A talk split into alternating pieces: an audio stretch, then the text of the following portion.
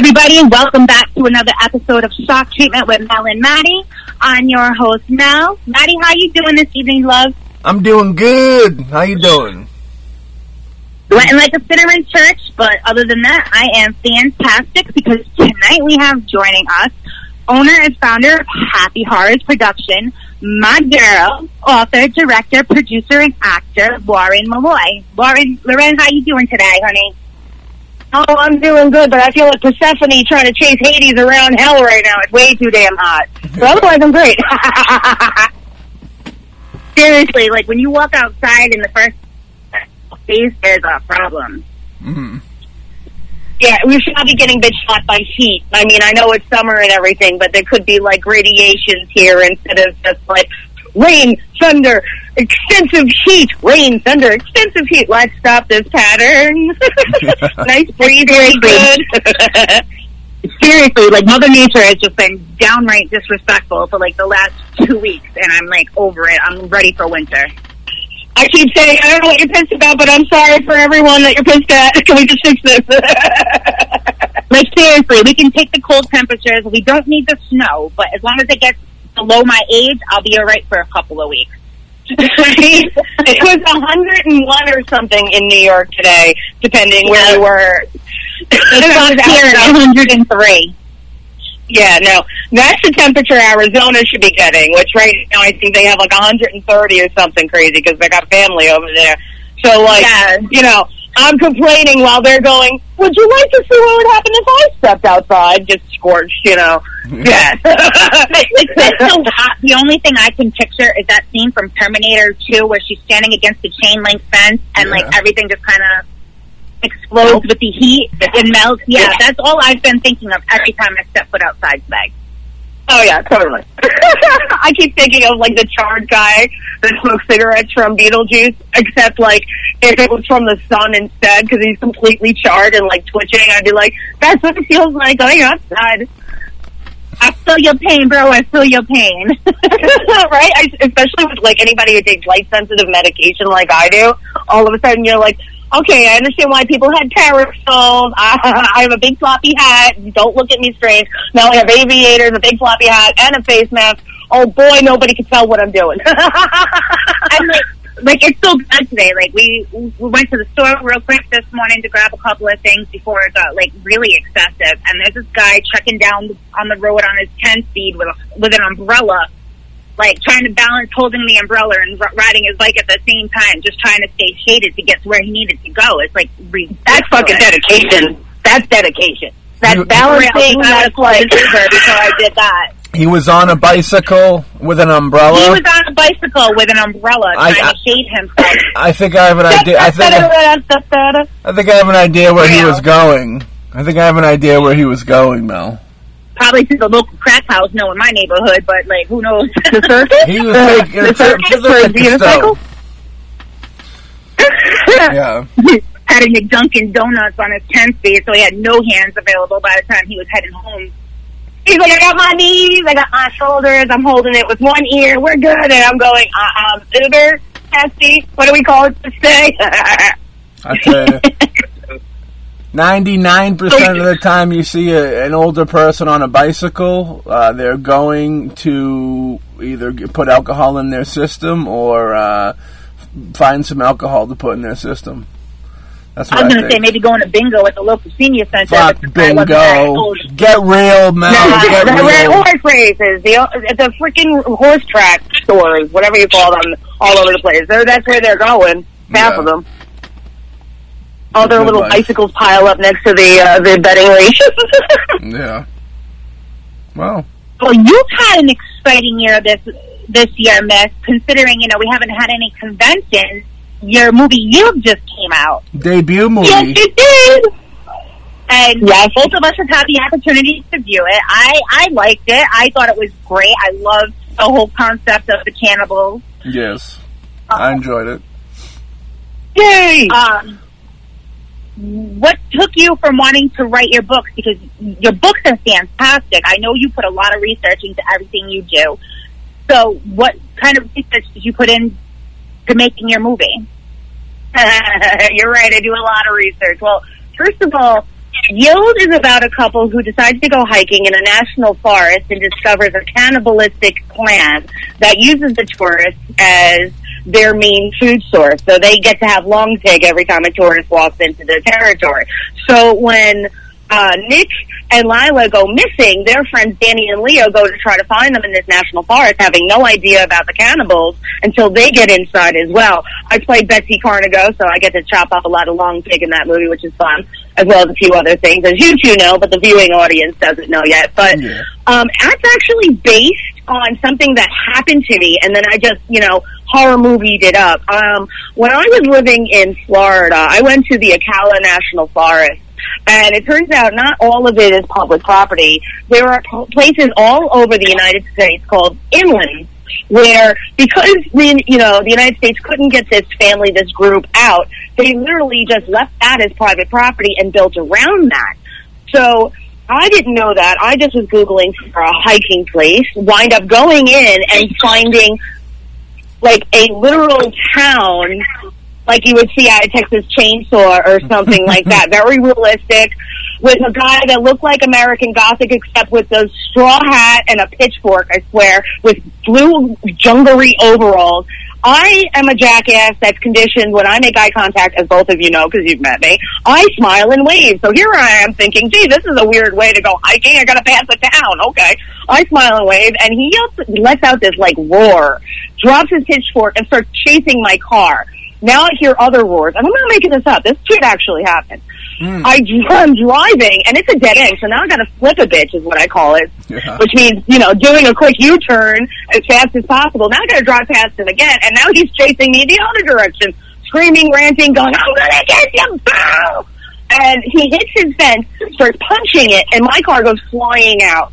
As I get out of there, I find out, turns out that's private property. Everybody who lives there knows you don't go in there because cops don't go in to deal with anything. So if you don't come out on your own, nobody goes in and gets you. Hmm. That's so I. Yeah, so that's why I always tell people be careful when you go hiking. That is 'Cause very it was- like. From James yeah, it's Texas. kind of real thing. like, like the movie, like, while watching the movie, it kind of like minus the you know the whole deformity thing. It had a whole feel of like raw trees, the hills have eyes. Yeah. Just because Exactly. of the way they pursued, you know, the hikers. Exactly. But that's what they would do. I mean, think about it. There's no stories about these severe rural, you know, hillbillies, or, you know, or rednecks, whatever technical term it would be. Um, you know, in regular towns or in like your stop and shop. Otherwise, it'd be part of like, have you seen these people at Walmart? So that means these people are literally only living off the land. Yeah. It's gonna, yeah, which is also going to make them a little off kilter too. You know, depending. So if nobody's leaving and it's not saying anything about private because it's a national forest, they don't have to. Then you know, and there's not a lot of animals in national forests. It's not like oh, you know, be careful of the wildebeest. You know, nobody says things like you know. You just live in Florida off all of the bears. I mean, that's not what they're doing, obviously. Otherwise, you would have alerts all the time. And they're not living off only bear meat. Otherwise, there would be stories. So people disappear all the time. We always hear stories about somebody going hiking and disappearing in woods. And yet nobody wants to think about how many of those places have people living in that live off the land. You think they're going to get care if it's venison or if it's long pig? I don't think they're going to care after 30 years of living there with no cop ever daring to mess with their property because it might be them that gets eaten instead. Which is why I got a Yield 2 and a Yield 3 coming out. Oh yeah, sequel. can't Uh, argue that. did you say two and three? Yup, I got two and three, and I've always planned this. I said to everybody in the very beginning, I'm going to write three books, then I'm going to make the movie Yield, then I'm going to write another book, which I'm already writing, as well as making other movies at the same time. So I have Toby and Duke take on the Cannabis Corpses, which I got hired for. It's the Talking Dead comic that we're Yeah. turning into a full-length feature comedy horror movie, as well as The Devil's Lettuce, where uh, three guys wind up breaking their bowl in a cemetery, smoke weed out of a human skull, get possessed, and start killing people, and then the craziness that happens. So those two are also in pre-production right now. After those are done, I'm planning on doing Yield 2 and possibly Yield 3. Yield 2 is the revenge film where people are like, no, there ain't too many people, we're going in, we're taking them down. And Yield 3, I plan on having it be the main you know, origin story of the Carnigo clan. Like, how did they get the land? How did that fight happen? You know, a long, long time ago, what happened? That will be three because it's going to have to be a time period piece. So, you know, that's going to take a lot more stuff going on, you know? Mm-hmm. Have any of the cast from Yield have been signed on for the sequels, or are you going to go with with new a new cast to make them seem like they were younger, or I am going to plan that when we get to those because at that point, I mean, with everything going on in our world right now, I don't plan anything too far in advance. I True. keep working on my stuff, like scripts and all the details and all location scouting and blah, blah, blah. But when we get to that film, which is going to be three or four years, I'll see where people are if it's even still possible versus possibly having to get a new cast because it just doesn't work with the way everything goes, you know? Yeah. Otherwise, I would say yes, absolutely. All the ones that survived in the original yield would be in the second one, no problem. But I don't make any definitive statements with this stuff anymore based on, you know, our whirlwind of life right now. Truth. We need a, a Mel and Maddie cameo in there, some like stoners that go into a convenience store and like buy bubble gum or something. Something very, I'm down with it. I can make that happen. some very. But we know it's going to be very difficult for me to play a stoner because you know I don't smoke weed. I picked that for I you. I know you're a sober person completely. You're straight edge, girl. Yeah. I mean, I I'm a know how you straight edge. on I'm the biggest nut there is. That was my tribute. no, you don't need to I say didn't any that with orange like me.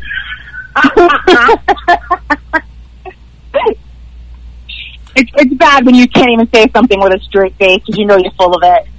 Right, and um, quite honestly, anybody that would have believed that would have been like, "Oh, I got a bridge for you." You've clearly never met Melissa. Right? Like seriously, we honestly needed to send out like pamphlets. Listen, if you're gonna like chill with us, you need to understand. You need to sign this thing. We're not responsible for your ass if you decide to keep going like we go just because of your ego. For real. When did you two meet not each other? Not everybody can hang with us. When did when did you? I Yeah, because. I, I, I when I, I met you uh, later in the game on both of you. When did you two meet each other? Way way before we, me and Melissa met, I believe. No, it hasn't been. I actually, me and Lorena have actually only been friends since 2017. I met her at Scaricon the Yep. year I took my dad. And Yes, I started talking to her because Dad was having a conversation with her, and I, at the time I was having one with Melissa. Yeah. um, because we were talking about Death House. And then I went over to my dad, and he was having a full blown conversation with her. And he's like, "Oh, you got to come talk to her. She's awesome." Blah blah blah. And then Your her dad's so started talking, and it was history from there. Got the, Yep. got the approval. yeah, it was really cool because it's have it.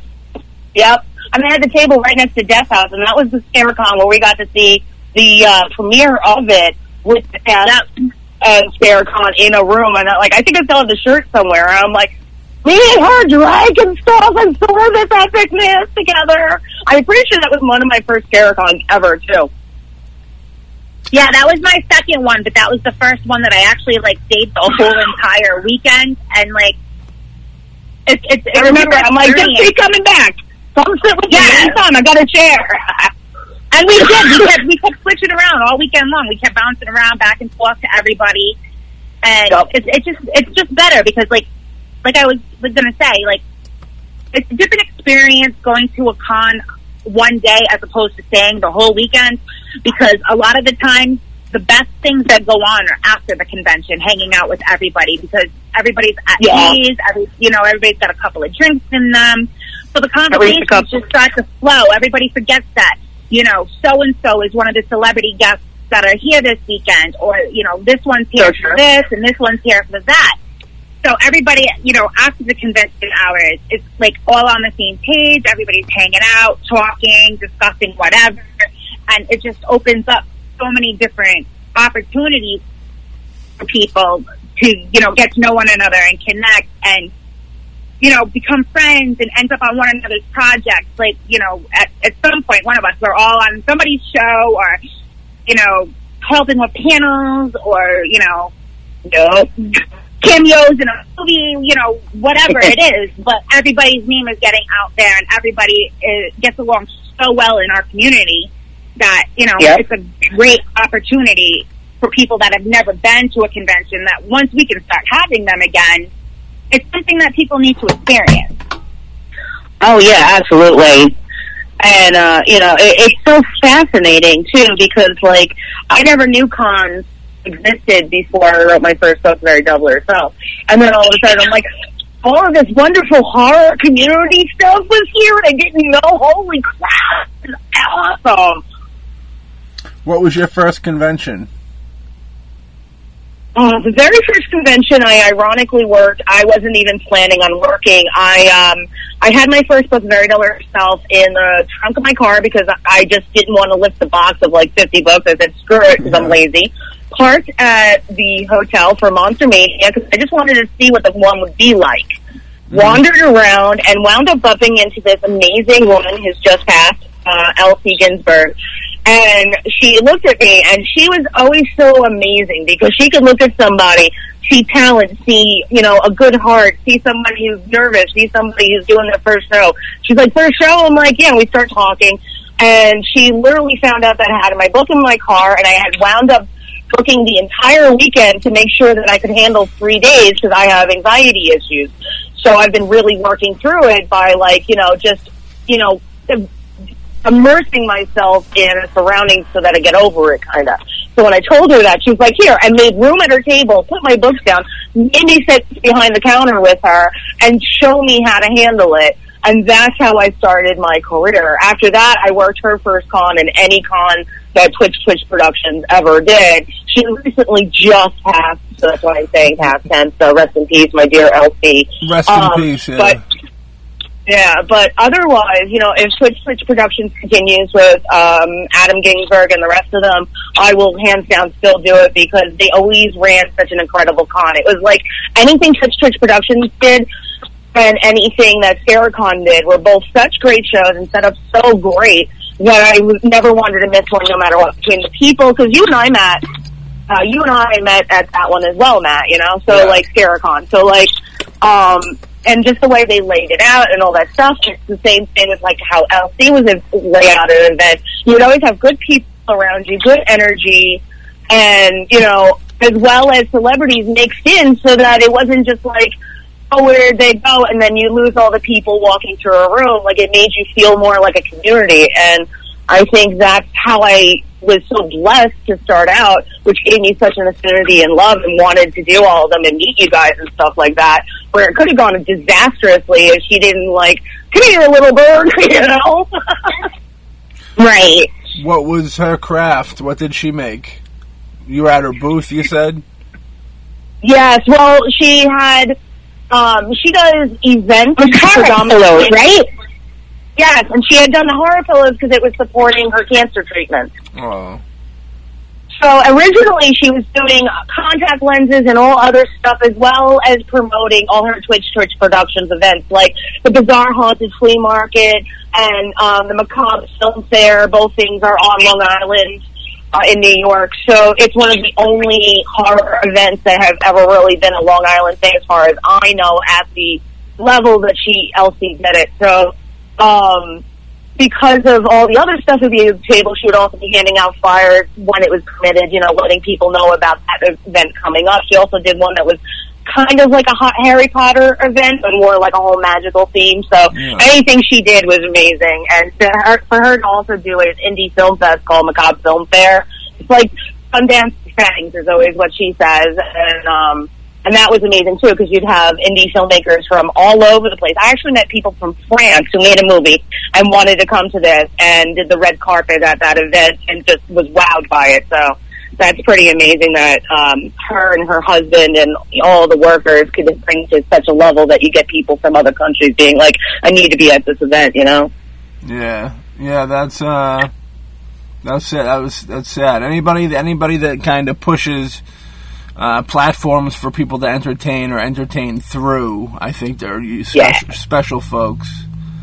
Yeah, she really, she truly, truly was. I mean, it's still a hard one, even if I wasn't as close to her as many others were. I will never forget her, and I will never stop talking about her.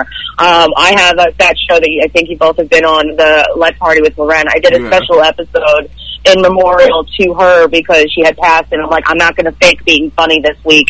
The only thing that matters is that she's not forgotten. So I made like a two-hour thing of silence with her picture and like a candle in remembrance so that like there's no ego involved it's nothing it's just one of those like for everybody to feel however they feel they can leave comments and if, if they want and at least she's always remembered and that's better than me trying to pretend to laugh and make jokes on that game show that i run so you know thought it was a good thing I had a horror question for you. When was the first time, you know, you remember watching something that really kind of uh, grabbed your attention, like, uh, you know, as as a young kid, to kind of spin you off in the direction of becoming a horror fan? Oh wow, yeah. Uh, I was four. This isn't my parents' fault. Uh, I was a very light sleeper, and I was one of those small children that could crawl out of a, a crib no matter what you did. I put the TV on. It was still on HBO, and the TV turns on, and it's the moment from Beetlejuice where they pulling their faces off, trying to get attention Yeah. and I scream. I'm like, "Ah!" it's 4:30 in the morning. I have woken both my parents up. They see what's on the TV. They yell at me because they've already told me numerous times, "Don't watch the channel for this freaking reason." So they turn it off. My father Yeah. goes to work. My mother goes back to bed. She puts me in the crib. I get back out, turn it back on, and watch the rest of the movie with a pillow in my mouth so nobody knows. After that, I read. Every, I watched. ev- I read everything by Edgar Allan Poe, and I was like in first grade doing like book reports on the Raven and Telltale Heart, and being told like this is inappropriate. You can't do this to other children. Oh, thank God I wasn't the only child like that. I feel so much better now. and, uh, I was like seven when I watched. Uh, it was another moment. I was like in timeout because once again I was a very rambunctious child. My poor mom. She should get no Venus for the rest of her life, considering she had to deal with me. But uh, I was being punished, so I was supposed to have the TV on in my room at this point. You know, this is a bunch of years later. So I had turned it back on, but only muted it and put captions because I figured out how to do it.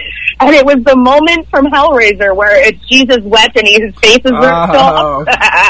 Oh, so there's two horror movies that I turn on in my lifetime. They're both ripping their faces off. Right after that, uh, you know how VHSs were still around? Yeah. My mom had recorded a bunch of movies, but the only word I could read on it was dogs. So I thought it was a bunch of things about dogs. It turned out it was Reservoir Dogs, and it was the moment turned on where he's chopping the ear off. So in a span of four through about eight, I watched a bunch of stuff where people got decimated, and I feel like that explains my writing and my movies a lot. Plus my mindset. Fuck, man, that's that was a lot right there. I'll say Beetlejuice was a very hard PG. That's a movie that you can go back and there's some there's some elements to that film that maybe should have slid into the uh, I don't know maybe PG thirteen realm. Um, yup. uh, uh, what else? What else? uh, yeah, yeah, yeah. Um, what was Hellraiser's another Hellraiser, one. yeah, that, that Jesus wept line. Uh, I think every horror fan kind of remembers where they were. It's like 9-11. Uh, maybe not, Yep. not that extreme, maybe, but uh, it's one of those. Mo- I think everybody kind of remembers that moment. It's that taboo stuff with like the religious stuff that is a little more taboo. Like I know in, in Hellraiser three when he's when uh when Pinhead does like puts his uh, like does the the needles in his hands and then puts himself up on like the cross position.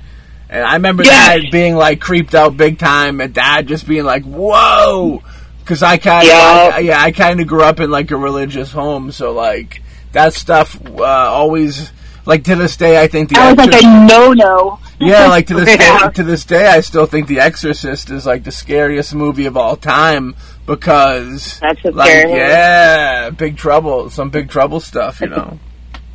Uh-huh. Especially if you believe in any of it. That's like the storyteller of pain. I think you'd like that one because I always say, what would happen if there wasn't a priest? What would you do?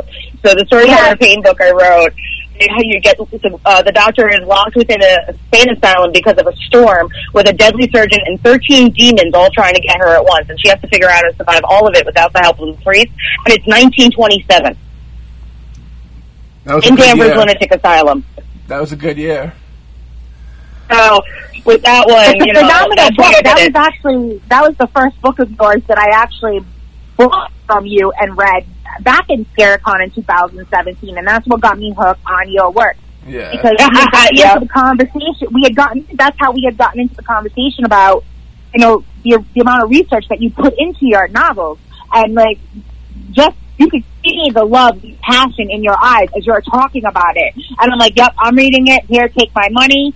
And I, I read I read that book in three and a half hours. Yep. You came back, you it was so good. I was like, yeah, it was so God, good. I couldn't put it down.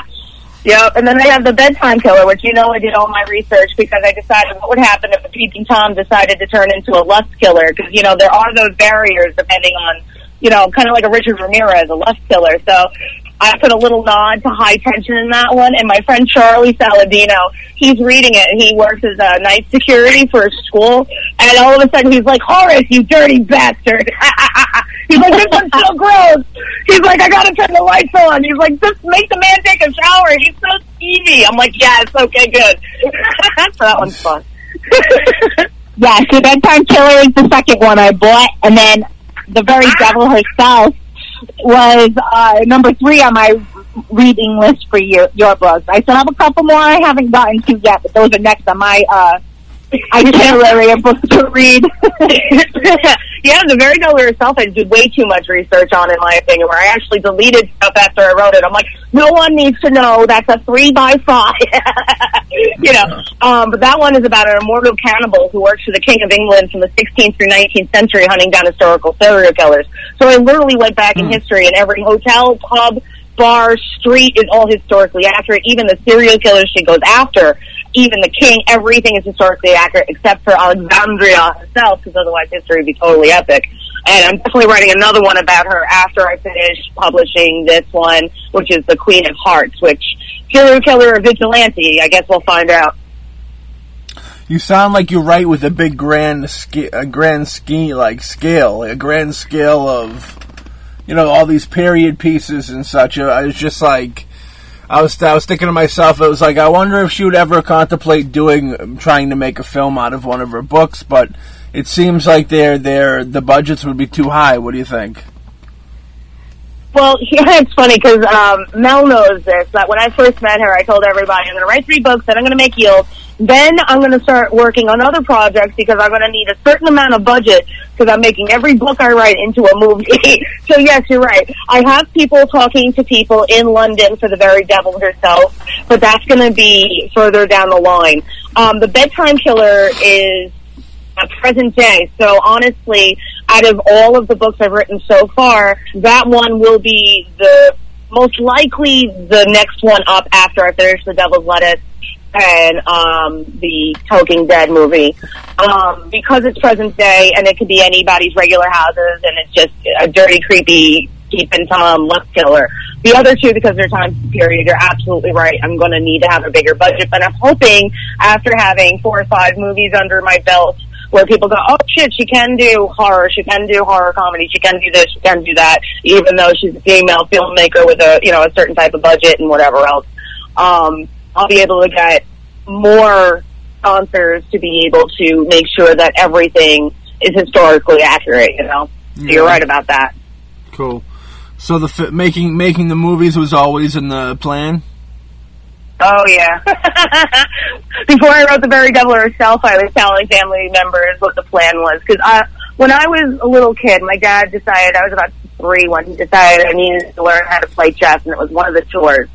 Um, and I had to play chess with him every night. And he said, if you think about life like a chess game, you can always think enough moves ahead to plan your life right. Now, I didn't know about pitfalls, and everybody makes mistakes and whatever else, but because he taught me that way, I've always seen career as something where you got to plan it all out in different steps. And it all hits me in the head. It's almost like with my books; they're all finished products in my head. I just need to have enough blood and energy to automatically write it out and then type it all because it's all longhand and then typing. Um, but it's all kind of like um, a psychic hit flash of like, this is what you need to do. And it's like, yes, ma'am. Okay, I'm doing that. Yeah. as weird as it sounds, you know. Yeah. May I Well, recommend? the only the only book on all of this that does not fit in with the scheme of things Yeah. Ooh, children's book. The dragon. Ah, yes. Dragon. Yeah. Dragon. Yeah, what Green took Over you away from the horror long enough to write a children's book, or did the children's book come before the horror? Where do all the dragons go? Yes, I did all the illustrations for that one too. Technically, okay. Um, I wrote a poem book, Black Dreams and Shattered Illusions, and then I wrote the children's book because my niece Brooke was born, and I wanted to make sure I had something that I could give her to get the message across. Hopefully, that working together and light and love and all that stuff are so freaking important. And like, you know, we can really that whole hippie mentality of light, love, working together, healing the planet. You know, all that magical, wonderful you know, almost like a Santa Claus ish kind of mentality I want children to still have so that when they do start reading my horror stuff, it's not from a psychopath place to begin with. Wouldn't have been easier. but I want Wouldn't have What? been wouldn't have been easier just to get her a teddy bear?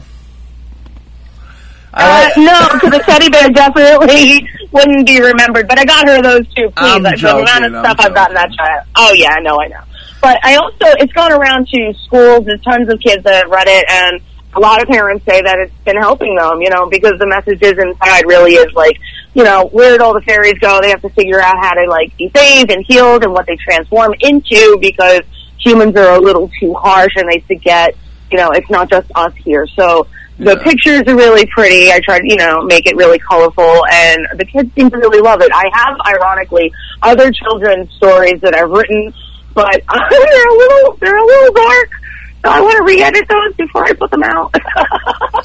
Yeah. That's like Have you thought about- about PG. Well, have you thought about then maybe possibly, you know, directing your writing skills towards like teenagers and doing like that type of deal, like the Goosebumps type vibe books where, you know, the older, you know, those preteens and teens could get into? Yeah, that's actually what I've been thinking because I have Where Did All the Unicorns Go? And I wrote it like two years ago and it's been sitting in a book because the story started out really beautiful and light and love and I was like, yeah, same level. And then by the time I automated, like what happens is it's almost like, you know, in the movies where they automatic writing thing happens and it just comes flying out and the person's almost not in control of it. I have that happen where all of a sudden I realize I've filled up a notebook and the only reason I've stopped writing is there's no more pages and I need to get another one. It's been hours. And that's literally what happened with Where Did All the Unicorns Go. And by the time it was done, I was like, oh, that got dark. I don't know what to do with that. So it's been sitting in a book where I haven't even typed it up because, like, I was a little startled how dark it got in one spot. And I was like, oh, I don't know. That, you know, so it's like a whole, probably would be better.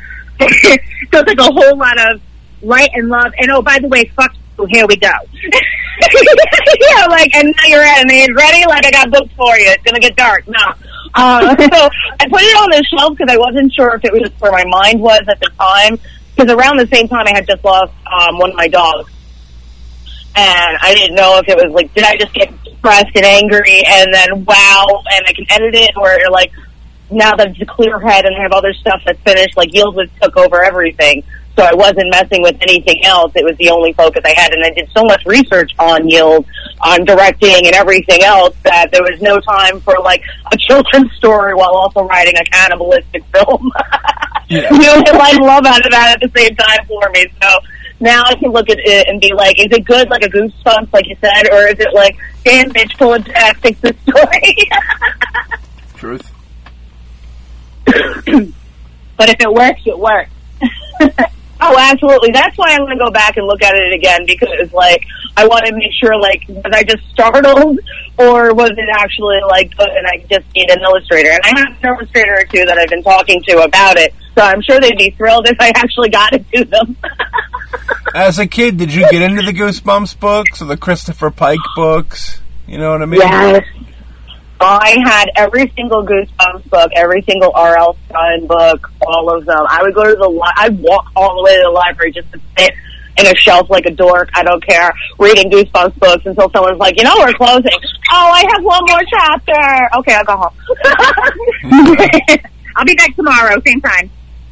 I literally would say that. They knew me. They'd be like, "Hi, Lauren. I'm like, "I ain't going to get another Goosebumps book because, like, I knew I already had too many checked out on other topics because I was always researching stuff, even as a kid. Yeah. I was like the kid that had too many how-to books, and like, "You're never going to do anything with these books. Why don't you return them?" But they're how-to books. yeah. yeah, I love Goosebumps. I still do. I watch the movies. I don't care. I'll watch the TV show sometimes too. So I'm a little kid at heart sometimes. What do you like? To, There's nothing wrong with that. uh, No, not at all. uh, the be- the better people in life are a little bit kid at heart. You know what I mean? I mean, I feel like it helps balance it out. Like it, otherwise, all there is is like almost darkness and toxicity. Well- Whereas being a kid at heart and watching a lot of cartoons and being able to laugh helps keep a healthy heart. Well, that's realistically the deal. Yeah, you you look at people that you know people like that get crazy over politics is like the completely opposite side of the spectrum of the kid at heart type motto. You know. Uh, Yeah, I love when somebody comes at me like that, and all of a sudden I'm like, "Wow, you're really angry." All right, I'm gonna go get more coffee. You want coffee? Like I don't know what to do for you. Super angry. I think people just they just like to be angry to be, be angry. You know yeah, I mean? usually it's I'm like, "Do you to want do." coffee? You want alcohol? Do you want to smoke this? How about I put I was just cheese going to instead say, of you?" it's, it's very, it's very easy to de-escalate a situation with you because all I have to do is throw a blunt, a cup of coffee, or a drink in front of you. We're best friends again. I like the way you blunt. I like the way you say blunt, Melissa. Blunt. I like it. Oh, good. Oh, Let me say it again. real quick. Well, blunt. Speaking of blunt, speaking of blunt, Lauren, you're, are you an underground hip hop fan? Did I see that? Yeah, I like a lot of it. I, I I like all different genres. So every time somebody like gives me something new to listen to, I wind up down a rabbit hole. I'm like, ooh, in that video, ooh, I like that, and I like that. Yeah, I seen you posting some Slaine music videos. Slaine's I love Slaine. I used to shoot shows for Slaine back in the day. Slaine's a good That's guy. fucking epic. I only the only time in my life I've ever went to a club, I went with Slaine, and uh, we got the VIP treatment. It was cool. It was right in between Gone Baby Gone and the town. So like he, he Oh, wow. yeah. So it was it was like the first time I've ever seen kind of like celebrity up close in a way because like I remember the whole night people they just kept kept ushering like people in to meet him. Like people would just come in and meet him and like leave. And I remember being like, wow, that's kind of cool. Yeah. it's funny. That's like uh, Tech N9ne when he first came out. Yeah, My friend Tech Robbie, who's passed on, rest in peace. He first came out. and He was like, "You need to listen to this." We're sitting in the car, smoking a blunt, talking about what we would do if there's a zombie apocalypse, where we would go. I'm telling you, we watched hardcore. We listened to Tech N9ne, and I kept bringing them up, and nobody knew who I was talking about. And everyone's like, "Yeah, of course, Tech N9ne." So it's the same thing with Slaine. I'm like. I'm like, Bobby, be real. Bobby, be real. And people are like, I don't know what you're talking about. I'm like, how about 99 problems and I don't got one? You do? No? Okay, it's plain. Let's move on. yeah. Yeah, I know, because you were kind of surprised one night, too, because I was posting Tech N9ne videos, and then I started posting videos from, like, Snow Tha Product, and you messaged, you commented on it, oh my god, I love this song, I didn't know anybody else knew who she was. exactly. Most people, they don't say. They don't even know her. And I'm like, I've been listening to her since she started too, and she's another one. I'm like, yes. I'm like, this is a badass bitch. I gotta listen to her. She understands. She's got good shit going on. I feel like her and Flame would be killer. Like, just I want a video with those two. Um, cool. and she did an awesome one with uh, what is it, Kilo Rizzo, whatever. With also I think Tech N9ne in it. Yeah, yeah, Chris, yeah, Chris Yep. Rizzo. Chris Rizzo. So good. Uh, Yeah. Chris Cala- What is it, Kaliko. Damage? Kaliko? Krizz Kaliko? Yeah, I think so. I remember, think yeah, so. Tech N9ne's uh, like a beast on the underground. Uh, I remember back in the Yeah. Back when he first broke out. I remember the those first two albums, uh, Anghellic and Absolute Power, are like fucking really good, Yeah. really good albums. Uh, I don't really listen too much anymore, and you know, no, not that I don't. I just haven't listened. Uh, Oh, Right. one song, Rain, is so good. You guys need to listen to Rain. Well, I see. so good. He was at the gathering. We, me and Alex went to the gathering last year, uh, the Juggalo, Nice. and he performed Chop, there. chop, he- slide, yo. Chop, chop, slide. fuck hell yeah, hell yeah, hell yeah. Okay, guys, seriously, the next con we're all at, I'm going to make, at the VIP party, we need to do the Chop Chop Slide and have everybody besides me whoever wants to be in cosplay, like killer costumes, and we can all, like, just videotape it and do the Chop Chop Slide, because that's going to be epic. Between the Michael Myers, the, all the Jasons, all the other shit, like, imagine everybody, and we're all doing the Chop Chop Slide. Fuck yeah, Be viral, Oh, that'd be hilarious. go viral. Every time I listen to that song, that's what I see in my head. I'm telling you, when I listen to songs, I have entire movies or music videos where they're just like, oh my god, it'd be so good. And that would be an amazing moment, just like if it was a scare con or something. Have them all, and be Oh, like, yeah, all right, I think ready, it's everybody do it. Yeah, Hell yeah, it'd be the dopest flash mob ever. I tell We're you, gonna have to do it. putting the movie. I did, did one of the one of the one of the th- biggest things I would look forward to with a big budget is being able to pick out any type of music you want. You know what I mean? How do you feel about music in your film? How do you feel about that? Yeah, I lucked out because I actually had more than one um, recording artist, music composer slash whatever, um, who hit me up and made music for my movie, and I was able to pick and choose throughout their songs whatever I wanted to use with no problem. Uh, but the amount of you know problems that you get with you know the different songs if you don't get a choice is very annoying, and I get it at the same time. So like, if I could like with Yield, it would be almost like Rob Zombie's House of Thousand Corpses soundtrack. Like, I would love to be able to have like this whole like crazy combination between Tech N9ne, Flame, Rob Zombie. I don't know. It would just be a whole crazy Motorhead, just a whole crazy mashup of amazing like. Um, have you ever heard of Lauren um, Babic? No. No, me Oh, neither. Okay, she's amazing. She's she's like a heavy metal singer. She's been doing a lot of. She's on YouTube. Uh, Lauren L A U R E N Babic B A B I C. I just discovered her myself. Uh, I think I shared one or two on my profile. So, but I wouldn't even try to look through that. Just go on YouTube. But she has like the voice so badass, and she still has a pretty voice at the same time. Like it's impressive.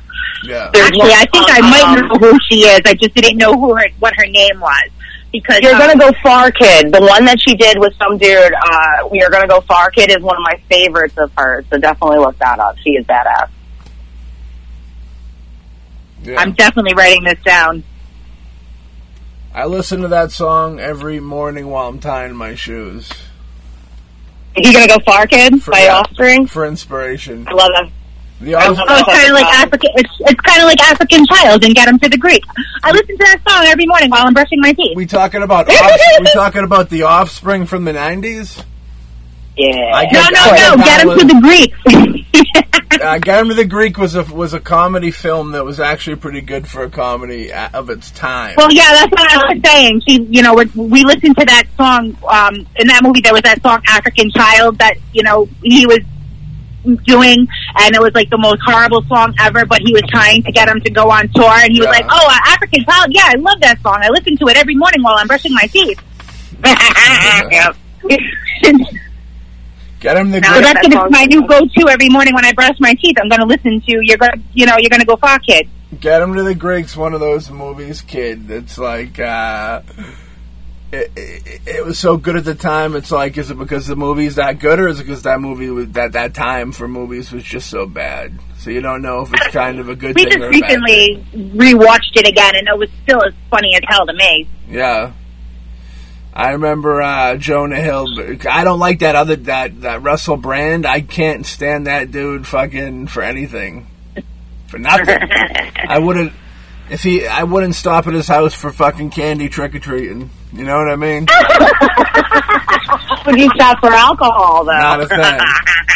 Um, Alcohol and a Alcohol. Jeffrey. but I enjoyed that Oh, there you movie. I enjoyed that movie. I enjoy. I, I liked the film. I thought it was Yeah. good. Yeah. We're gonna get a Jeffrey from him and stroke the furry wall. Yeah, see that it was fun. It was a fun movie. But that that's what I mean. Like, is the was the movie that good, or were the, all the other movies around it just that bad at the time? That's what I'm curious of. I have to go back and watch it because I remember when that was out. That was like a everybody was talking about that. It was like a Pineapple Express or a Superbad type uh, height Yeah. of, height of uh, expectation and uh, hype. If you how will. everybody was this Friday. Yeah, Friday. Yeah, they're making another Friday. I think they shouldn't. They, they with that.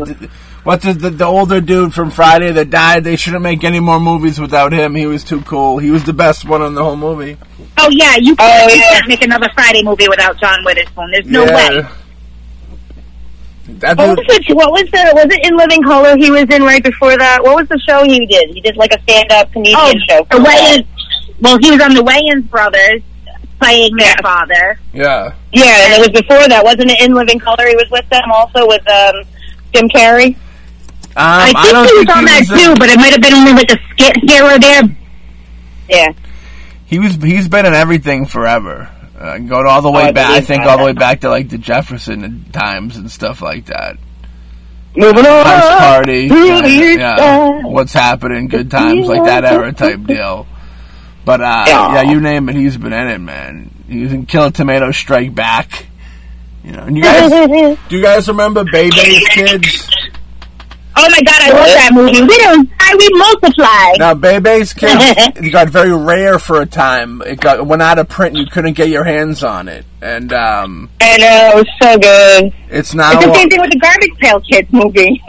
Yeah, except this is supposedly better. Hopefully, and Ro- you know, Robin Harris. It, it- what happened is Rob, Bebe's Kids is definitely better than Garbage Pail for sure, for sure, for sure. I think it's on. Kids is so freaking good. I think it's on. Netflix Are now or Amazon. It's, So is. now that I we're on literally this just watched conversation- it. I literally just watched it. It's so fucking good still. It is. It, it Mm, doesn't Baby's lose Kids. it. It I doesn't can't lose even. the to it. The So brainchild while of we're Robin on this Harris. topic, yeah. you have a guilty pleasure movie? oh, guilty pleasures. Who are we talking to? You. Do you have a guilty, guilty pleasure For your movie? pleasures, guilty. Kid, we're talking about baby's, baby's kids and... We're talking about Baby Kid. We're talking about Baby Uh, Kid. cool World. Cool World is definitely one of them. Cool World was a good time. That was a good time for like uh, Who Framed Roger Rabbit. I feel was in that chunk of time. It was when they were Yeah. they were doing that animation uh, and live action crossover stuff. That was really kind of cool. That's how my Wasn't brain is the same time like what was it, Monkey Bone or something like that? Yeah, but I don't think that was as good with uh, Brendan Fraser. Yeah, poor man in that movie. That sucked. Brendan Fraser. What do you guys think of Brendan Fraser? I feel bad for him considering I, I'm pretty sure he went through some shit. Brendan, Yeah, definitely because he went from like A list actor to what's his name again? exactly. You know? He's on. He's on a uh, a superhero TV show that's on like um He also he I don't know also where supposedly got molested on one of the sets, and that's why he disappeared. And he's only coming out now about it because people are finally allowed to talk about it. Brendan Fraser. Yeah, supposedly I saw that in one of the articles during the whole Weinstein thing, and that's why he had disappeared because he couldn't take it anymore. I thought it was on Monkey Bones, but don't quote me on that part. I don't freaking know. But if I think if you look it up, there's there's articles where it says that he. I don't know if it's that movie or not, but somebody, one of the directors or producers, supposedly did, and that's why he disappeared. I don't know how much truth is in it because I don't really care about like articles. You know, I, never know what propaganda is What's getting pushed. true anymore? I, I heard. Yeah, exactly. I heard Pauly Shore made him give him head on the Encino Man side. That's what I heard. I, it's very possible. I don't know. I mean, there's too much going Nah, on and all that right now. Yeah, poor Pauly Shore. I mean, Ron Jeremy was in jail. Let's be quite clear. We're at a very weird stage. Yeah. Um. So Brendan Fraser supposedly got molested on the set of Monkey Bone or Monkey Paw, whatever. I don't know. He was I like a know grown there was dude. an article. He was like a grown Well, supposedly man. there was an article. I don't know if it was Monkey Bones. I told you. I'm not sure Oh, if it was that movie or not, but there was Well, an we article know it's saying the that Ben- he was. Alright. Yeah, for all we know, it's the say, Ben George of the Jungle because all he had on was a Or war the mummy. Or the mummy. That too. Who knows? I have no fucking clue. But all I know is there was an article, and it was during the same time as all the other people that were coming out. Really? And it said Huh. that's why he disappeared was whatever movie it was. But I also don't keep track of all that stuff. It's like I feel bad for everybody that it could happen Yeah, it but at the same time, if I pay too much attention, all it's going to do is poison my soul. So Yeah. since I can't do anything, I, I weep for them, I say a prayer, and then I delete the information because there's no room in the vault for that shit. No, Seriously, like as bad as it is. Especially since we could always just Google it at some point after the show. I mean, it's, it's Brendan Fraser molested. I mean, it's obviously somewhere on there. And it's either true or it isn't true. It's either propaganda that got pushed for whatever cause, or it's truth, or it's not. But nothing I could do about one way or the other. But that's supposedly the reason he disappeared. Unlike Rick Roman- Roman- um, Moranis, who disappeared because he wanted to have, be a father to his kids. His wife died. he passed away. Yeah. Yeah. Baby kid. Yeah, and Cool World was always so awesome. I feel like that's how my brain thinks of stuff. Like Mel knows, like if I really, really get upset because somebody went way over the line, yes, alcohol and things like that calm me down. But at the same time, I'm like, I want to eat their face with a fork. But in my mind, it's like a Cool World thing, or like a Roger Rabbit thing. They'll be fine. They just have to blow on their thumb, you know. That's Val Kilmer, right? Cool World Val Kilmer? Or is that Brad Pitt? no, no, Brad Brad, Pitt? Pitt, Brad Pitt. Okay. Yeah. Yeah. And if I'm with her and something happens, I just hand her a shot of fireball and we walk away. You're like Mario.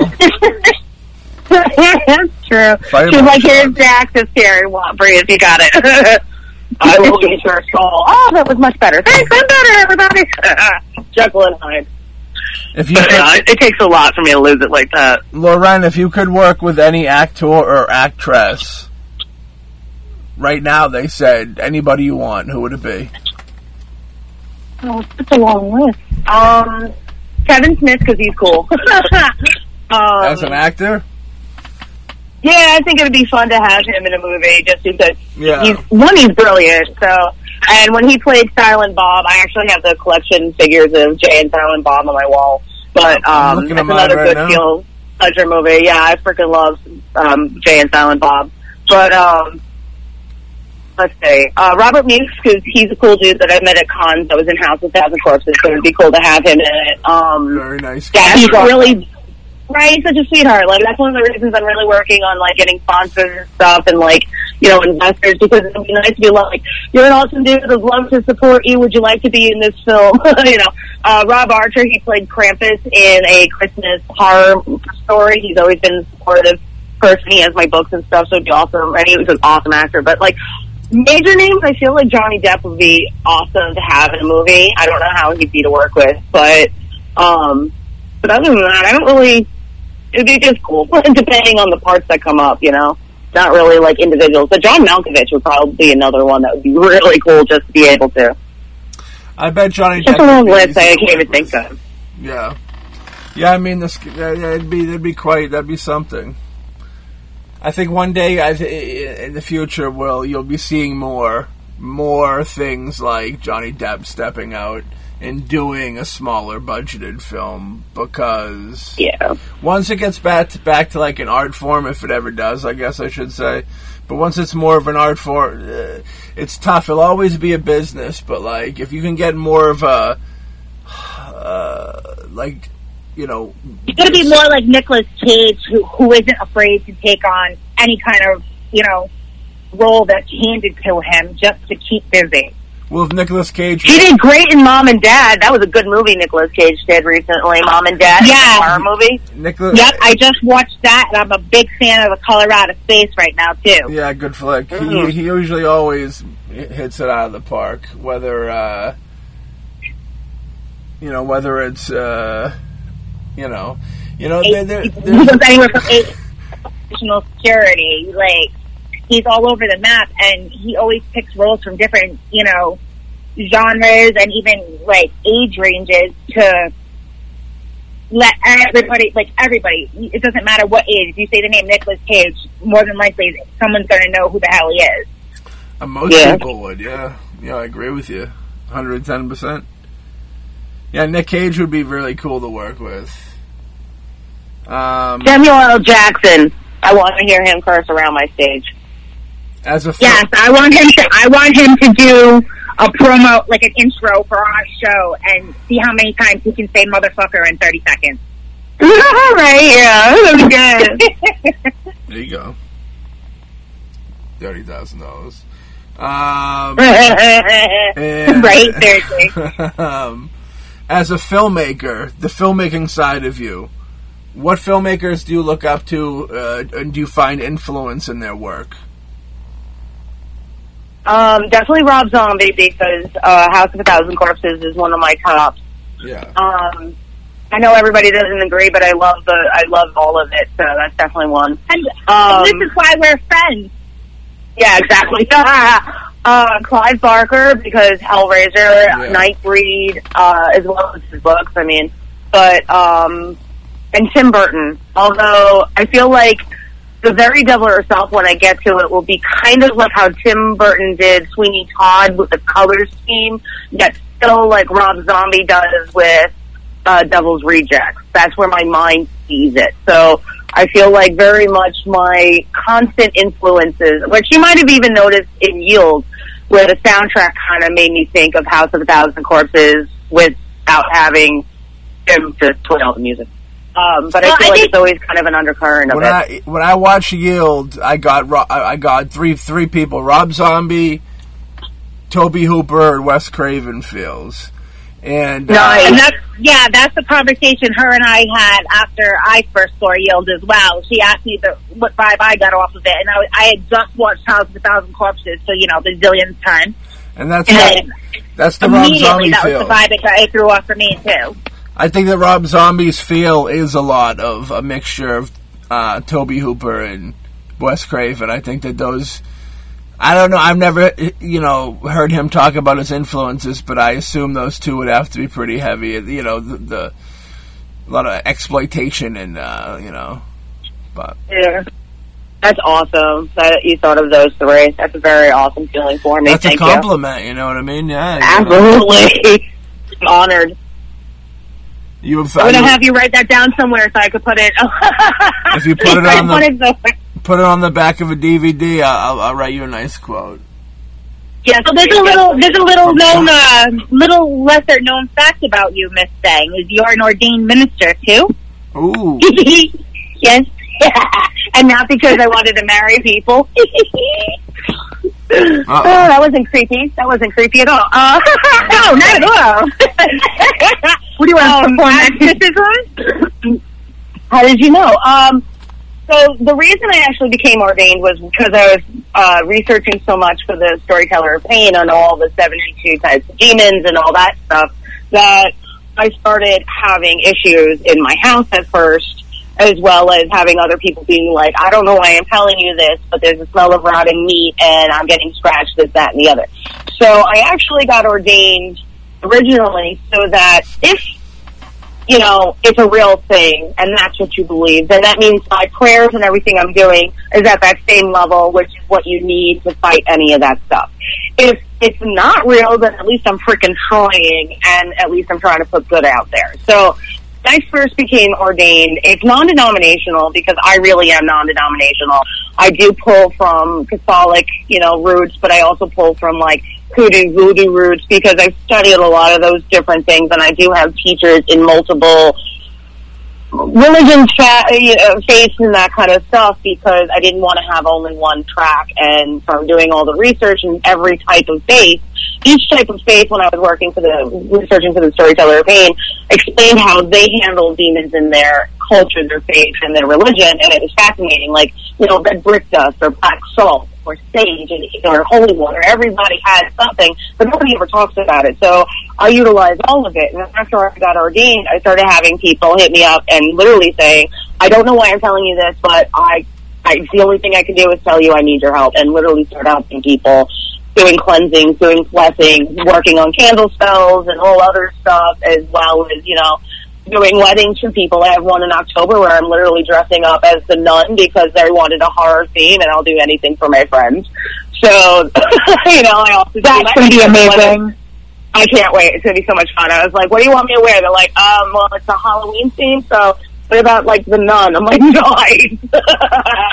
um, but I've also done you know regular handfasting ceremonies and things like that, where it's you know pure all healing, all health, because I'm also a Reiki healer. I have all that light worker side before I even started making horror novels.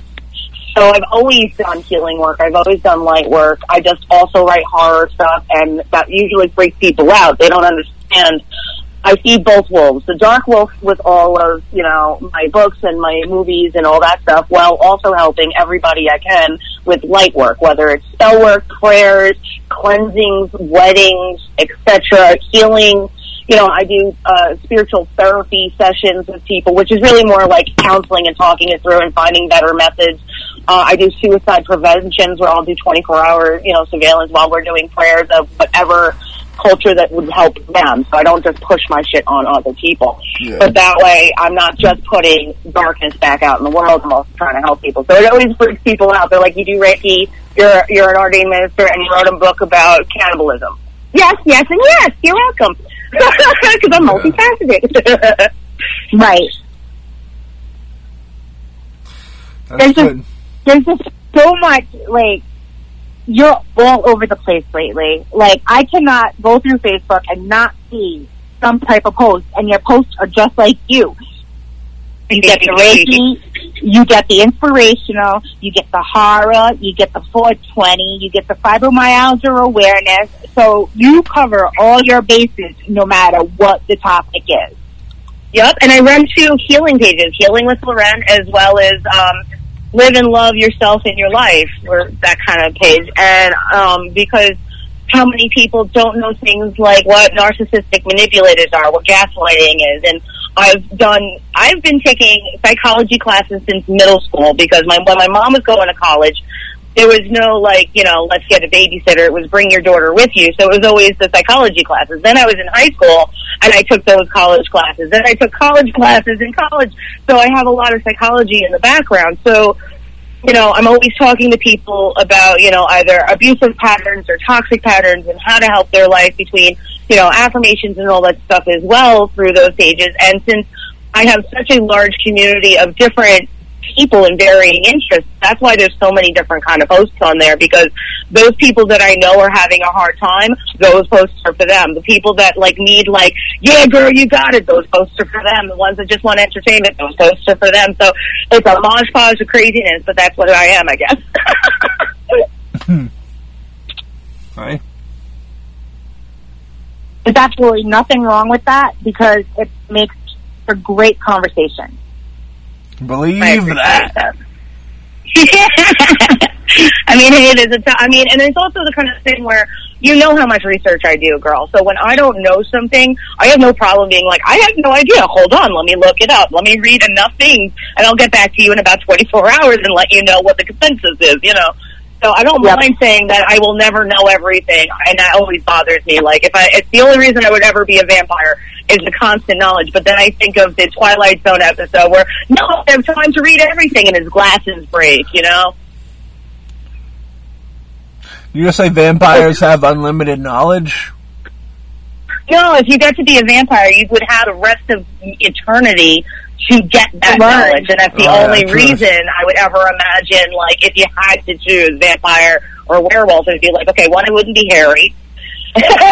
Two, at least I'd be living forever, learning stuff. I'd be like the little scholar monk vampire.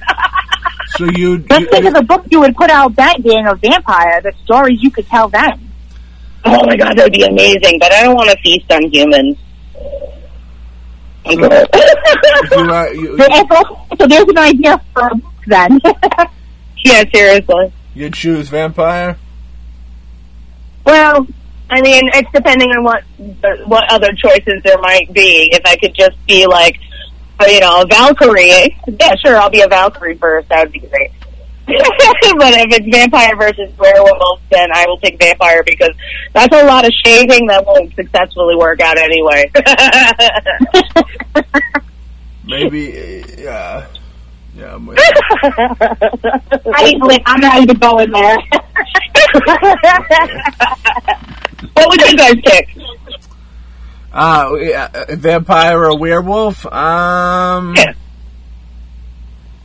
I'd probably go with vampire just because I, you know, the every time the werewolf changes, it's a painful experience. So who wants to deal with that?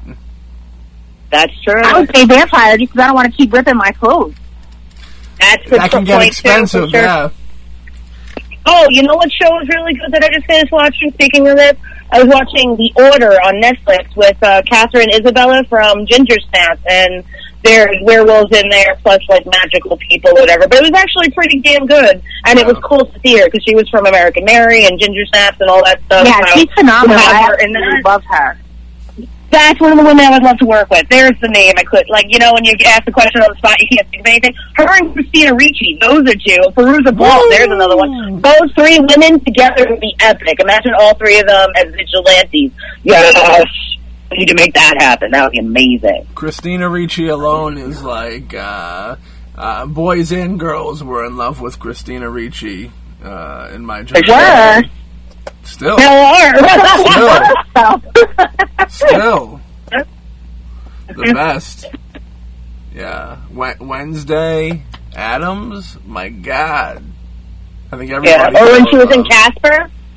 Casper, yeah, big fan. Oh my God, Penelope. Yes. Now and then, like There's so many. Yeah. I mean, even when she played um. Oh my God, I can't even think of her name now. Um, She was in Monster. Oliver. Uh, Charlize Theron, and she did a great Yeah, job yeah, in that movie too. Well, she's a great actress. Yeah, Yeah, she's- yeah, she's She's like she. I don't. There's nothing she can't do. Seriously, that's what I'm saying. Like those three plus she um. Wasn't she the one who did the Lizzie Borden Chronicles? Yes, on- that was the one I was just trying to think of. Lizzie Borden. You're welcome. You. You're welcome. And actually directed the good one? There was two. Um, and it was, no, I hated that. I'm like, the one she directed, they're like, oh, so there's one where she actually, I think, directed it and starred in it. That one was amazing with her sister in it or whatever. Um, and she did so good in that. But imagine her, Fairuza Balk, Katharine Isabelle. That would be an amazing trio in a movie. yeah. And, and you know, you, you kind of have to admire those three too because they've all been acting since they were young, and Yes. they managed to not become train wrecks like a lot of the other young actresses that are still in the in the into the in the game now. Yeah, true. True, true. Why do you think that is? Yeah. Just a parenting thing, or what do you think? I, I think so. They got there was probably more parental supervision on set or something. So it was something that you know kept them on the straight and narrow, so they didn't become train wrecks. But then again, they also didn't work for Disney or Harvey Weinstein. I don't think so. Uh, uh, well, Christina Ricci, she did uh, Casper. I thought that was a Disney True. one, but I'm not yeah, positive. true. And then she disappeared for a while, so maybe that's possibly part of the reason. So I don't know. I mean, with all the spirit cooking and, and Epstein Island and all that stuff, who knows how many problems those children dealt with. But Seriously. at the same point, like, they also are so unique as personalities with such internal drive that they're almost like a version of Lagathos from Vikings in a way. Their souls, they're not going to like just fall apart. They're going to probably kick you in the dick for trying to touch them. Yeah. Doesn't sound like anybody I would hang out with. no, no, it's not like you know me at all. Um, what do the five fingers say to the dick? Slap! Oh, did you fall down and go boom? Yeah, that hurts. Bye bye.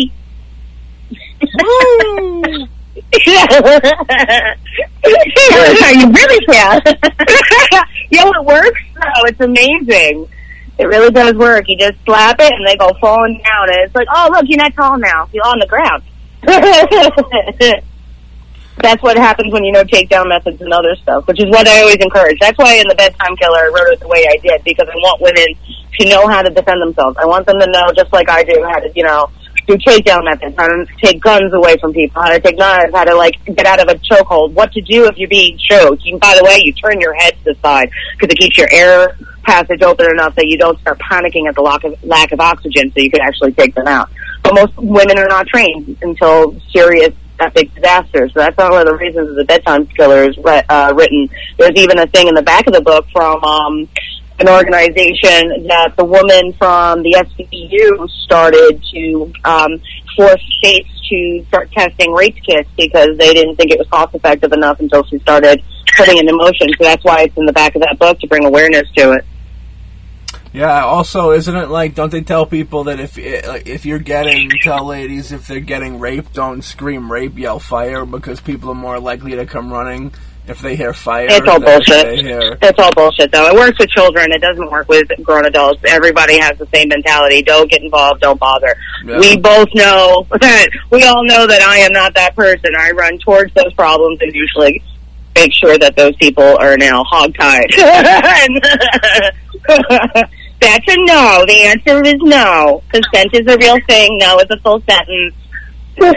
My fingers to the dick. Snap. But yeah, so that's one of the reasons I always um, push that, and that's why that's in the back of that book is my my try to start that conversation and give women hope.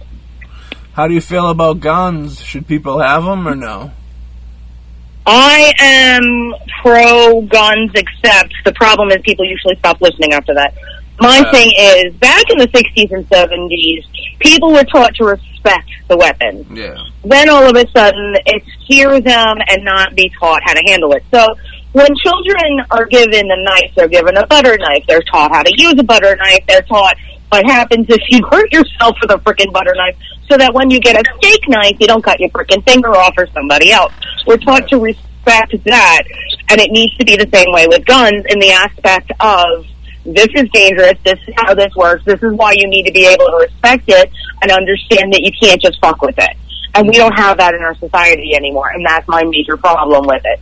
So, would I like to have an entire arsenal of weapons? Yes. If you have a problem with that, I'm sorry, but that's why we're in the land of the free, and we're all allowed to have an opinion. We can agree to disagree, which is why some people can buy guns if they want, and other people can't. But at the same point, you get people that don't respect it or, you know, tripping out on all sorts of stuff, aren't taught how to handle it, and then use that as an excuse to go, you know, harm people. That's not the same thing. My major problem is we say, oh, you know, no guns, and then expect criminals to also listen. You're telling me criminals go, ah, okay, that's no good. I won't do that. I'll just use a knife. No.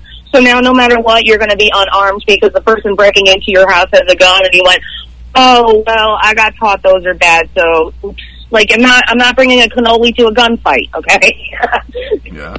So that's that's how I am about it. It's one of those pro-choice, as I am with 99% of everything on this planet. It's as long as you know I have a right to choose on mine. I have, I feel the same thing about you having a right to choose. Just don't force me to choose your way only because you said so. That's where I'm always with it.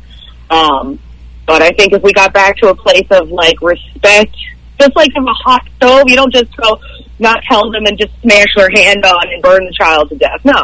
You go, look, this is hot. Feel the heat coming off. We show respect for, you know, fire and everything else that could be deadly, chemicals and everything else. Look, see, that has the crossbones on it. Don't touch that one, child. Yeah. You know? And we don't do that anymore with guns. We just say, oh, don't have them, don't keep them, don't allow bullets to be made, and look, everybody's safe.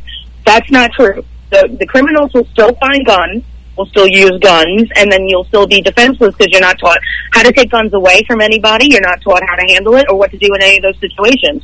So you're always going to be left defenseless with only a mentality to protect you, and that's nonsense. That's where it bothers me. Agreed. Uh, who's your favorite grunge band from the '90s?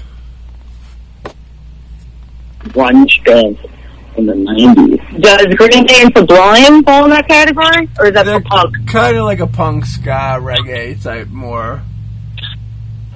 I'm, I'm talking dreary melodic rock type grunge. Like Nirvana?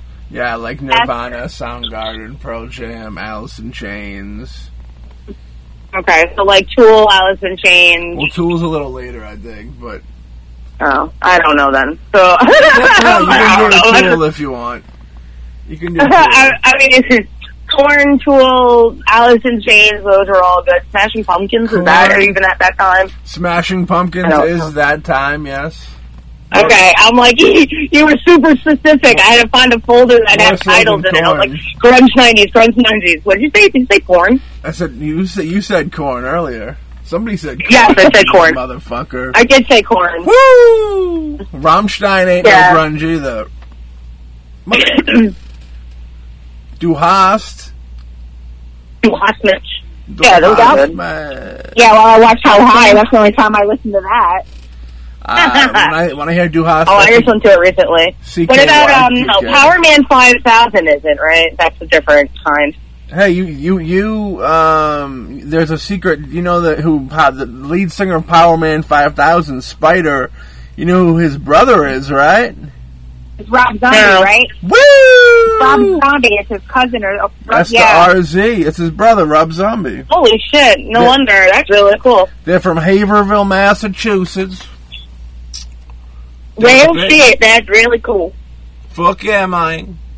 Um, That is awesome. You like that? Yeah. Now in school, Really cool when you were in school as a child, when you were a little child in school, um, did you ever write stories that the teachers would read and go, "Ooh, um, you shouldn't be writing things these dark"? yeah. Yeah, yeah, always. Um, well, like I had said, when I was like in first grade, I was already reading Edgar Allan Poe and that kind of stuff and Grimm's fairy tales. I've even read some of those on my YouTube channel, and uh, we automatically had to start doing like creative writing, short stories, this, that, and the other. And mm-hmm. I was also in first grade. By first grade, I was already the kind of kid that was using like clear fishing line at the top of the stairs to like booby trap enemies. So my mind was already very scary, dark. So as a little kid, I was writing stories about like you know. and then everybody got eaten by the for dinner, you know those kinds of things. And there was always parent teacher conferences about like concern about me, and my mom would be like, "She just likes this stuff. Just, just we'll try to get her not to do it in class, but maybe stop calling on her to read it then." Yeah. my mom was always awesome at protecting me like that. She's like, "She did the assignment, and you're unhappy that she read it out loud, but you know who the child is. Stop choosing her to read out loud." Problem Um, solved. Yeah, so you know, I actually used to have not a diary, but like everybody used to have a diary, so I got one, and I couldn't be like dear diary for some reason, so I would just start writing like, once upon a time there was a girl, and then she stabbed everybody, and there was blood, and then God was happy, like weird stuff, you know. But then I would show people because I thought it would be fun to freak everybody out, not realizing that they thought like, oh no, this poor child, she needs therapy instead of just like, she misunderstood what happens when you freak out too many adults. Like, I just thought it was entertaining that they were like, oh no! Because it's like somebody who works at a haunt. Why, why does somebody work at a haunt? We love scaring people. I love that, oh my god, reaction Yeah. you know. So as a little kid, I would hide in like you know clothing racks just to freak out random people. My mom would tell people these stories, or all of a sudden, like I would lift the shirt to pick a woman's arm until like my mom would be like, "Lori, come out of there! You're terrifying people!" And I'm cackling because I'm like, "Look how scared she was." So doing that to a group of children who were picking on me because I was wearing saddle shoes and thought they were cool because I had never seemed to understand what cool was. You know, it was like, oh look, everybody's terrified of me. Ha ha, you made fun of my shoes. Now you're gonna have nightmares. Oh wait, why are we talking with the counselor? I misunderstood. yeah, so that's how that would happen. It was more like, how much could I freak other people out? And then, you know, I would get like a lecture, and then I would write a really pretty story about a rainbow and a butterfly and not get as good a grade. And I'm like, this is the shit we're talking about, folks. yeah. Yeah, I remember. Uh, I remember we used to write these books in school. It was like fourth grade, and I wrote this book that was called The Camping Trip, and it was like a slasher movie where all like my friends went to went camping, and we all got killed violently, and I like illustrated it and stuff. And I look at it, I look at it nowadays, and I go. I- They would have put me in a hospital for being like a, a future Columbine type kid if like they see if they seen this and Mel, did you ever have anything like that? You ever do you know drawings or, or stories in school that people would go, uh, "Let's have a talk about this girl here." I I didn't do any drawings or write anything, but I always like even at a young age always had a Stephen King book in hand, even Yeah. though you know supposedly my reading level wasn't that great. You know, I'm in second grade reading a Stephen King book, but you know my reading sucks. Whatever. So, you know, they would they would call conferences with my mom and dad and be like, you know, this isn't appropriate for her to be reading at her age, and my you know my parents would be like, hey, she's reading and that's what she likes to read. Why am I going to stop her? All right. Yeah, I when I didn't like a teacher in middle school, I would draw on like okay, let's say they gave me a test and they had given me attitude. Shitty to say, but I would literally draw them being hung and then hand the test in. And I you know, my it. mom's like, "I'm like, what? I did art. I made art. I was bored." They're like, "It's it's literally your miss. It's your home economics teacher being hung on your economics test with a fuck you symbol." Um, I was like, "She was rude. I don't need to take." I was playing. Take a picture." We were playing Wingman. That's what I was Yeah, thinking. I am. Yeah, no, I don't. I never bullshitted. I would always be like, she was rude, so that's why she needed to have a wake up call. Keep acting out, and you're going to be hung. Uh, I got out of that class quick. Though. They got to change teachers. I was a problem child, but I also got great grades for the most part. So they just kind of had to deal with me since I never actually harmed anybody. It was just more like I have a weird, wicked mind. I like scaring people, and just don't be rude to me, and I'll do fine. Like. You think that you think how hard they are on things now with uh, situations like if a kid was to draw draw that book, they'd go and they have to go talk to a psychologist. You think that's a good thing or a bad thing? What do you think? I think in a lot of cases it can be a good thing. My problem with a lot of the school psychology stuff or like with children is even I learned it because, you know, there was too many instances where they were like, we have to have our RC counselors because like, you know, we can't take your word for it. Um, and if you said something to them, even if it was just a thought, now they're telling the adults. In my opinion, 95% of the time, it's not helping because you can't be truly honest. So most of the time, none of these kids, just like I didn't, got any real help because we're not going to tell them what we were really thinking because we just discovered we can't trust you.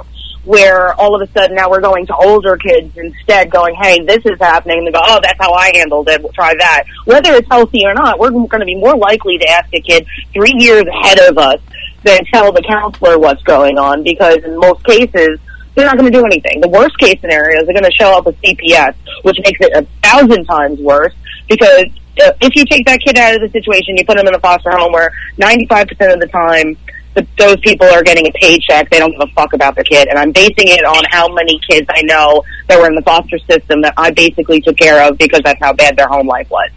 Then, or they show up and can't quote unquote find anything and leave that child to their own parents again, which is normally the problem.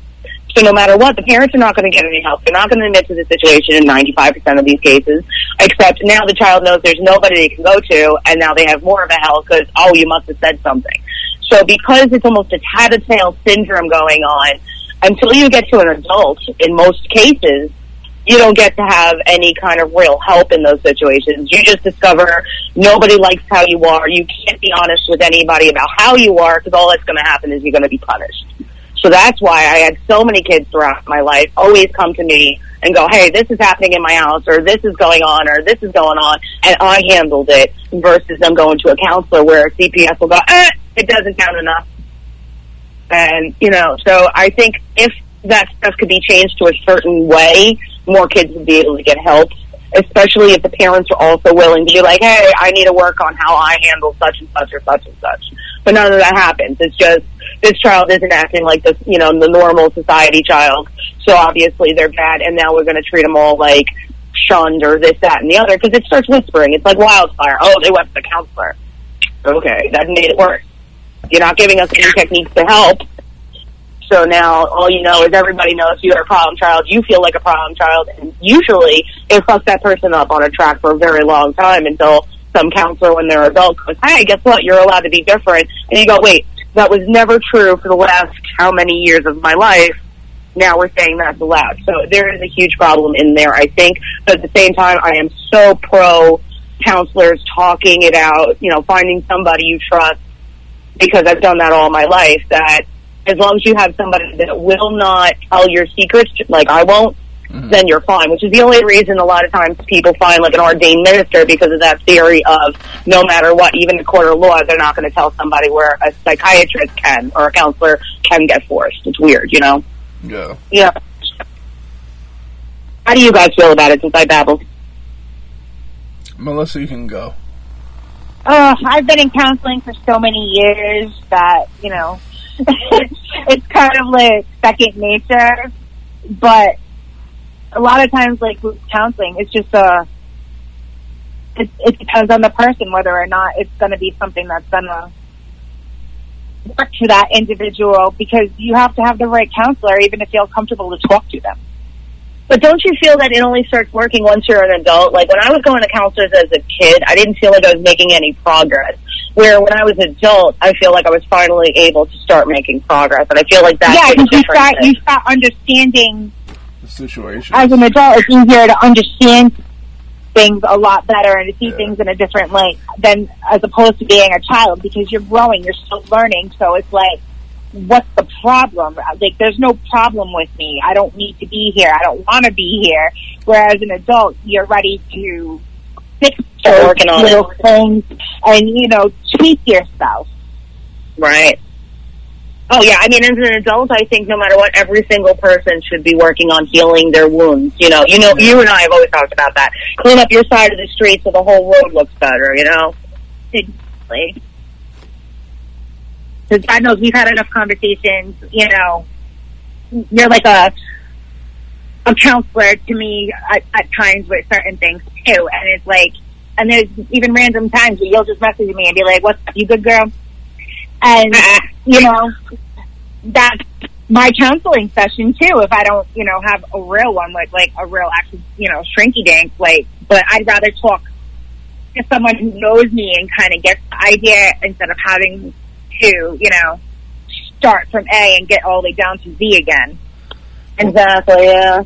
T- just talking is, I think, the key to it. You know, letting it out. Even if there was people out there listening that didn't have anybody that w- that would don't have anybody to talk to, I bet even just saying it at, to talking to a wall or a lamp, I think just speaking it out into the world. You know, your your thoughts is a healthy thing. You know, it's not a crazy thing. It's good.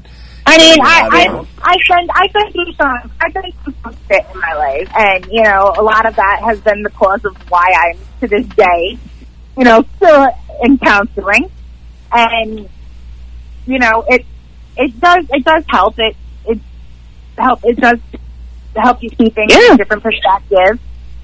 Oh yeah, to have an outsider perspective definitely makes a better difference. Yeah, because you can't. There's just certain things too. You won't. You don't want to tell your best friend or your family. So Mhm. to have that input from a different source, is I always call it having. Switzerland. As long as you got Switzerland, you're good. You got to have a neutral party Yeah. to be able to discuss it without feeling judgment. And that's, by the way, to anybody listening, if you need somebody to talk to about these problems, please, I literally do it for a living. You can look on my Healing with Loren page on Facebook. You can book time with me. And we can discuss whatever problems you need. I am Switzerland. I do not tell anybody what's going on with you. I do not judge you badly, and I try to help you find healthy ways to either think about it, change your thoughts, or change your patterns. Mel will attest to that.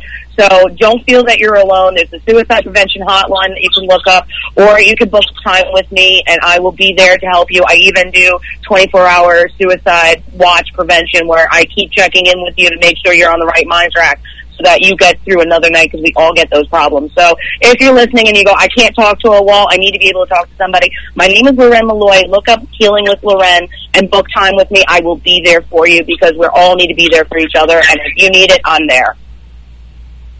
And especially right now with the way this world is, it's nice to know that there are people out there who do care and who will talk to you and you know be supportive and not pass judgment because everybody's dealing with something right now. Absolutely. And you know, I, I'll check in and go, hey, how you doing? Because I feel it. Because I'm an empath as well. I feel emotions and pain. I felt a friend of mine give birth across the country. Let's be quite clear. So when I all of a sudden check in, it's because something's going on with that person. And you know, Mel, that during this whole thing, I have been contacting hundreds upon hundreds of people all over the world going, hey, just checking in, and making sure that you're okay, that you're not going to tap out. And there's been over a hundred cases already where they're like, you just saved my ass. Okay, good. All right. That's all that matters. As long as you see that somebody's checking in, sometimes I even get it. You've checked in on me where you're like, oh, you went too quiet. You cool? Because we all get dark moments where we're wondering, is anybody even going to give a shit if I don't come up tomorrow?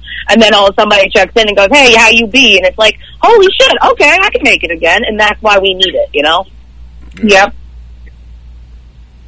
Yeah. and and that's what I that's what I love about our little horror community. Like we're all there for one another. Once we've all developed a bond with one another, it doesn't matter how long we all go without seeing one another. It's just like we know who we can reach out to. We know who we can't reach out to. And Yup. it's it's just no matter what the situation, even if it's not a beneficial situation, it's going to work out in the long run because there is somebody. Yeah. That's so true. I don't, I don't know. I don't know any other communities that actually are like that, like ours. And I don't mean like tooting your own horn, but like the indie horror community really seems to be more like a tribe that wants to work together to succeed in a lot of cases. You get some fugazis who say it and don't walk it, but Yeah, for the most part, it's truly wonderful. yeah, it's true. So Really? what, where on social where on social media can everybody find you? And you know, if if you have like an hour to explain everything because you are everywhere. I was like, yeah, let me get the list. Hold on. so, um, you can find me on Instagram, L O R E N underscore M O L L O Y. You can find me on YouTube. Look up my name, L O R E N M O L L O Y. I'm on Twitter. Look up my name, L O R E N M O L L O Y. I can't help myself. Um, you can also find me um, on Facebook please look me up and I have a bunch of different pages as well as my Yield page. Yield also has a page on Twitter as well as on Instagram. Just look up Yield the Horror Movie. And I have all of my books and movies and pictures and more on my website and store, which is happyhorrors-store.myshopify.com. And you can get autographed books, pictures, and more sent to your house from me to you. Word up. So, my love, it's been fantastic having you on our show tonight. We thank you for your time this evening. Yes. And, you know, considering how sweltering it is today, I know, right? I'm, I'm so glad to have been on the show. You guys are awesome. You know I love you guys. and we love you Yeah. and we appreciate you on tonight. So, everybody, yeah. this has been Shock Treatment with Mel and Maddie. We hope you all have a good night and take care of one another. Take care.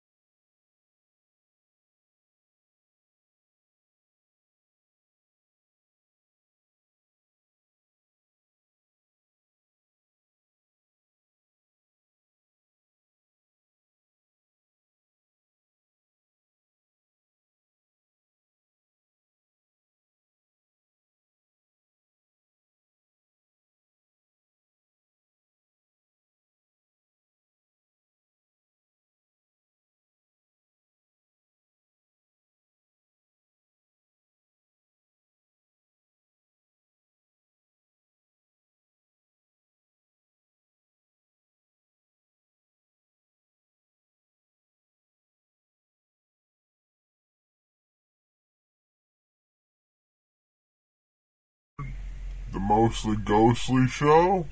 Mostly ghostly, yes. Talk paranormal stuff. Oh, stuff. yeah. Oh, yeah. That sounds good. We'll do some trivia or something. Sure. Oh yeah. Oh, and we should play